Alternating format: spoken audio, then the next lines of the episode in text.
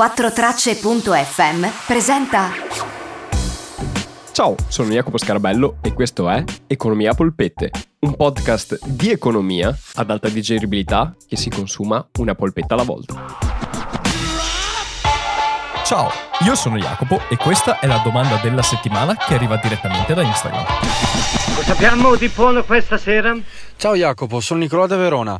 Volevo chiederti, c'è un argomento molto complicato che sono sicuro che tu riusciresti a spiegarci in maniera un po' più semplice, diciamo, i derivati. Vorrei sapere qualcosa di più dei derivati. Ciao, grazie. Excuse me! Ciao Nicolò e grazie mille per la tua domanda, perché i derivati sono un tema molto importante, molto poco conosciuto e capito, ed è bene iniziare a parlarne. È un tema vastissimo, fra l'altro, e oggi inizieremo come sempre, quando si inizia un tema nuovo, a graffiare la superficie e poi magari più avanti parleremo più in dettaglio dei derivati.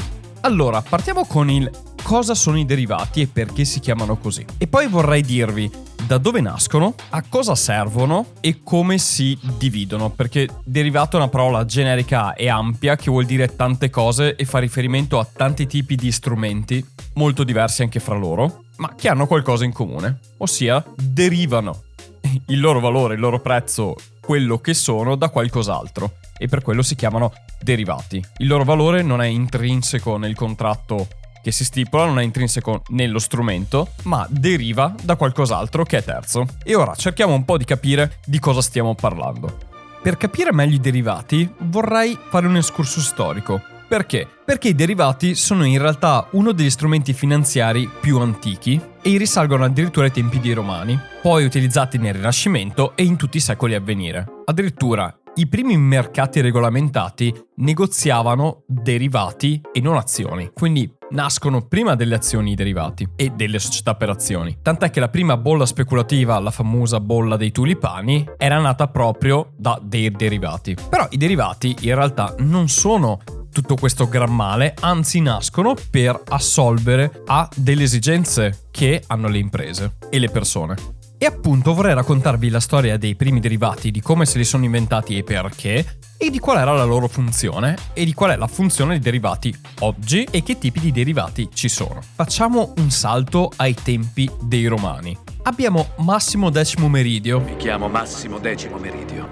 Che dopo aver fatto tante campagne come soldato, si trova ad avere una grande casa con dei campi infiniti di grano in Spagna e di fatti lo chiamavano l'ispanico, fate un po' voi.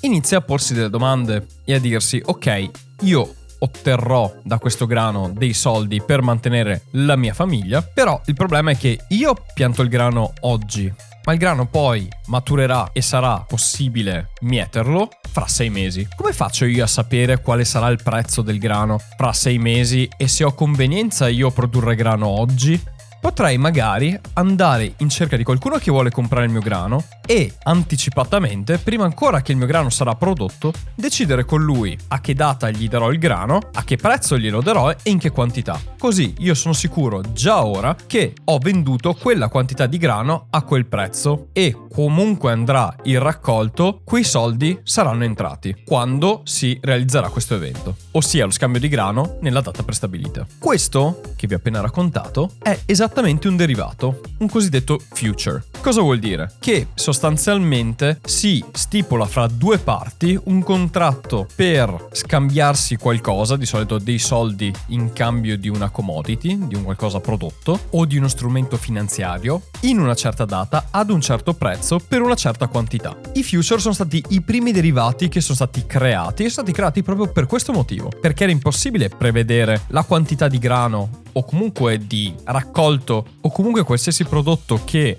è soggetto alla variabilità del tempo e delle condizioni anche climatiche, quindi oggi non sappiamo che quantità avremo nel futuro e siccome è molto variabile quanto un campo può dare, il prezzo può variare molto, quindi essere molto volatile. Quindi chissà quando è ora di mietere, quanto grano ci sarà e che prezzo avrà e se io avrò convenienza a venderlo. Quindi per evitare che ci fossero problemi con il prezzo del grano, si stipulavano prima del raccolto o durante il raccolto le quantità che si sarebbero vendute quando si sarebbe nato a mietere con un prezzo deciso fra le parti ed entrambe le parti decidevano quelle quantità a quel prezzo in quella data perché pensavano entrambe di aver fatto un affare, quindi un win-win.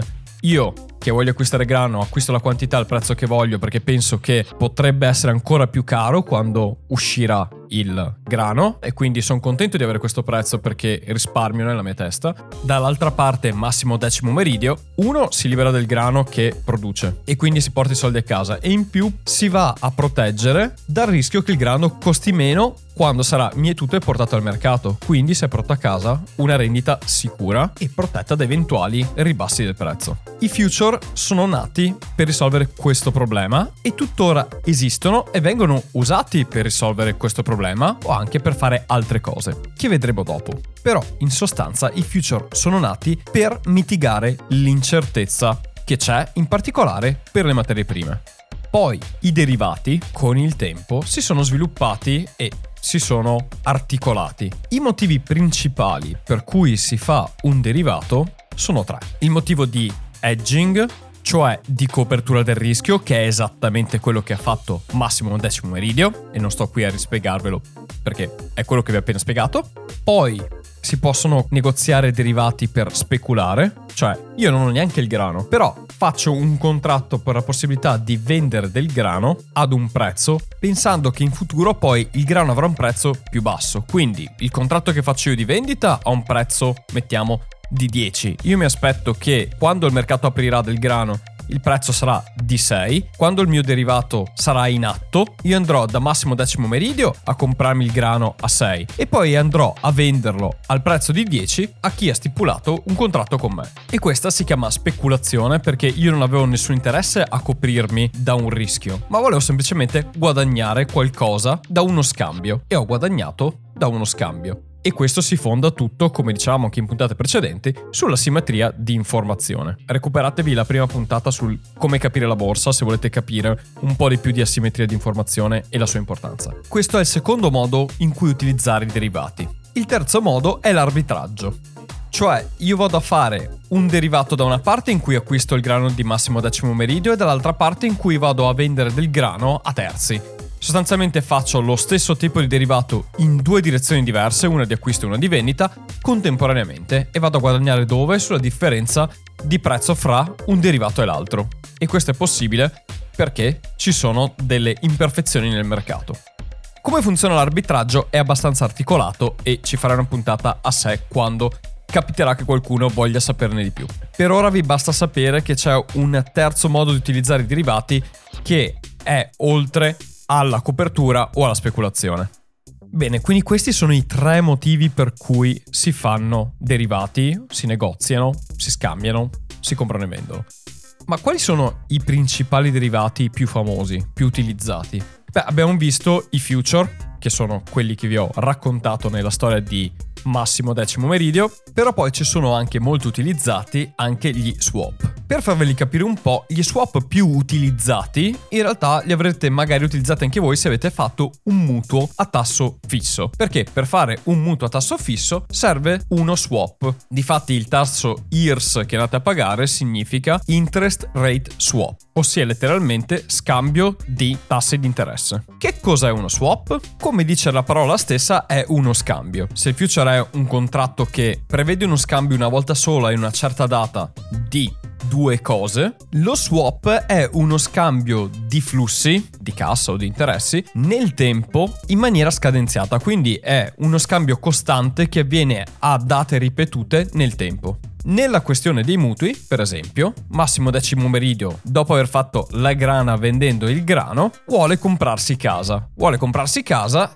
e vuole un tasso fisso. Per avere un tasso fisso deve trovare qualcuno che ha la stessa identica esigenza di accendere un mutuo per gli stessi soldi che deve farlo lui, solo che invece che volere un tasso fisso, vuole un tasso variabile. E sostanzialmente Massimo Decimo Meridio gli dà il suo tasso variabile in cambio di un tasso fisso. Questo scambio di tassi è uno swap e quindi un derivato. Ve lo dico, in realtà è un po' più complicato di così, ma ve l'ho semplificata proprio all'osso. Il terzo tipo di derivato è l'opzione, option, che può essere una call o una put. Cos'è un'opzione innanzitutto? L'opzione è il diritto a poter vendere una call o acquistare una put una determinata sottostante, un titolo, una commodity, quello che volete, in una data precisa, ad un prezzo preciso, per una quantità precisa. E voi direte, beh, beh, sembra un future. No, è diverso, perché a differenza del future voi avete il diritto di farlo, ma non l'obbligo.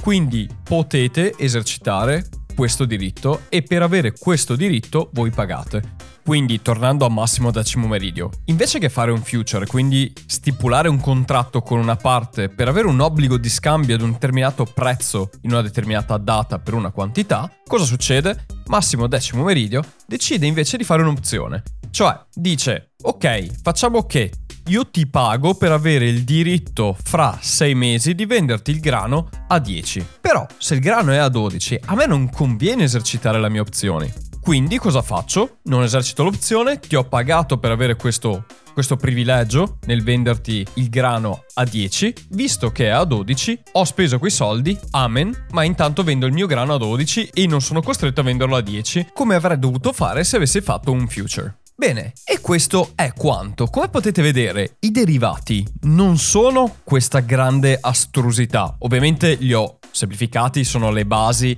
Poi i derivati sono uber complicati se si vuole. Ci sono miliardi di tipi di put, di call, di opzioni, di future, di swap. È complicatissimo se si va nel dettaglio, però la sostanza è che un derivato non è altro che un contratto fra due parti che si mettono d'accordo sostanzialmente per fare qualcosa nel futuro in maniera obbligatoria come future, cioè è un contratto, quello è, quello deve essere esercitato, in maniera ripetuta come uno swap, e anche lì c'è un obbligo, o in maniera opzionale come un'opzione. Cioè io posso esercitare il mio diritto o meno. Però alla fine alla fiera è un contratto fra due parti. Mettiamola così, semplificandolo proprio all'osso. Ora, cosa rende i derivati pericolosi? I derivati di per sé non sono prodotti pericolosi, però possono portare a situazioni difficili da gestire, in particolare se non si capisce cosa si sta facendo, cosa che avviene un po' con tutti gli investimenti, se tu non sai cosa stai facendo rischi di farti male. Il problema dei derivati è che a differenza di un'azione non è che vai solo a perdere i soldi che hai investito, ma puoi rischiare di doverci rimettere soldi in più rispetto a quelli che già hai speso per acquistare il titolo.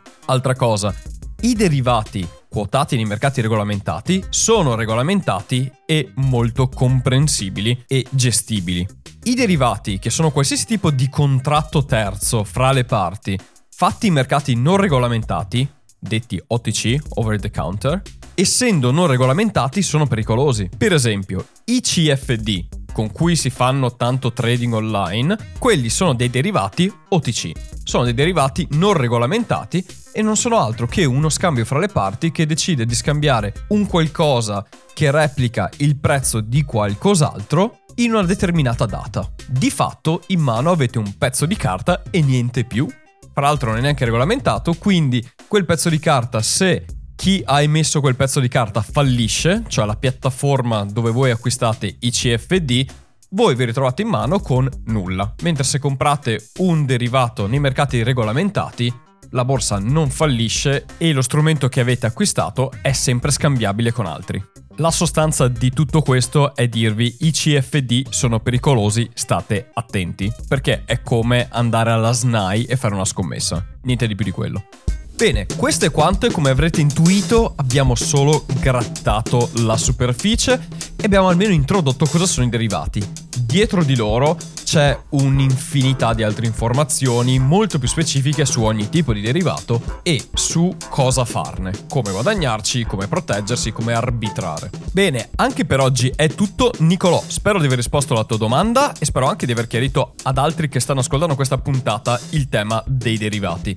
Se anche voi volete mandarmi una domanda come ha fatto Nicolò, contattatemi su Instagram o su uno degli altri social. Mi trovate su Instagram, Facebook, il gruppo di Telegram Twitch e YouTube sotto il nome Economia Polpette. Ogni venerdì faccio una live sia su Instagram che su Twitch contemporaneamente alle 9 di sera. Se vi è piaciuta questa puntata mettete il follow nella vostra app di podcast di fiducia. Se volete anche darmi una mano, un modo per farlo in maniera totalmente free è lasciarmi una recensione su Apple Podcast. Mi aiuta tantissimo a capire come posso migliorarmi io e mi aiuta anche a crescere all'interno della piattaforma. Io vi ringrazio per avermi ascoltato anche questa settimana, vi mando un fortissimo abbraccio e noi ci sentiamo settimana prossima, sempre al mercoledì con una nuova puntata. Ciao da Jacopo. Polpette di Bavaria.